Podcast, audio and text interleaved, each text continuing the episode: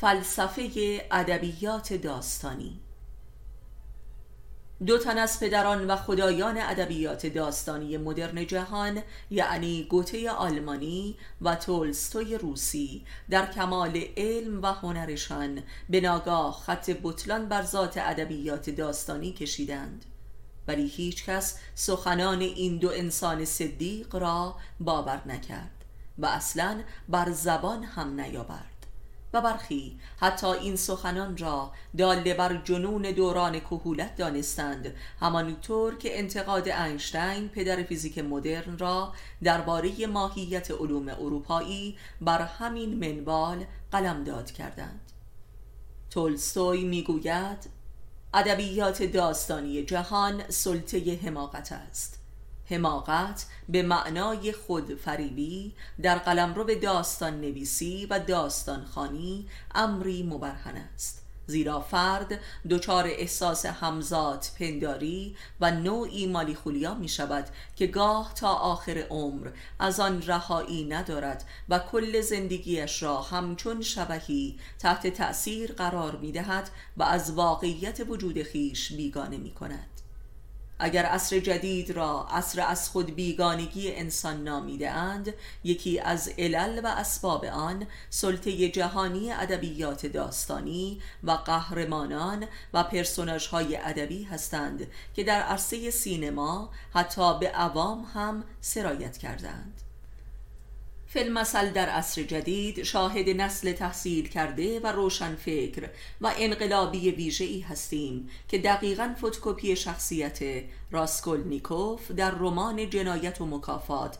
از داستایوفسکی تلقی می شوند و یا شاهد نسلی از زنان تحصیل کرده بوده ایم که مقلد شخصیت آنت در جان شیفته اثر رومن رولان می باشند که عاقبت این افراد و نسلهای داستانی البته به قایت تراژیک بوده است. این فقط یک مثال بود. و مثالهایی فجیع تر از این را بایستی از شخصیتهای سینمایی پیگیری نمود که شعبه دیگری از داستان پردازی مدرن است. گوته که علاوه بر پدر رمان نویسی مدرن یک فیلسوف و دانشمند و شاعر درجه اول تاریخ اروپا محسوب می شود در اواخر عمرش می نویسد ما در حین داستان نویسی دچار حلول ارواح خبیسه و اجنه شده که در داستانهایمان در قالب قهرمانان راه میابند منتها نه به این قصد که خودشان را به ما معرفی کنند. بلکه به این منظور که ما را فریب دهند و بتوانند به جای ما زندگی کنند. به نظر ما هیچ نویسنده و متفکری در تاریخ جهان به این وضوح و صداقت و شهامت در ادبیات به خود آگاهی نرسیده است و سر این معما را برملا نکرده است.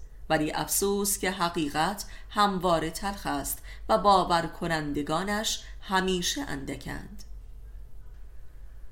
این ادعای گوته آنگاه بهتر تصدیق می شود که گاه حتی نویسندگان بزرگی به واسطه قهرمانان داستانهای خودشان مسخ شده و نهایتا خودکشی می کنند مثل همینگ بی، جک لندن، صادق هدایت، میشیما و غیره.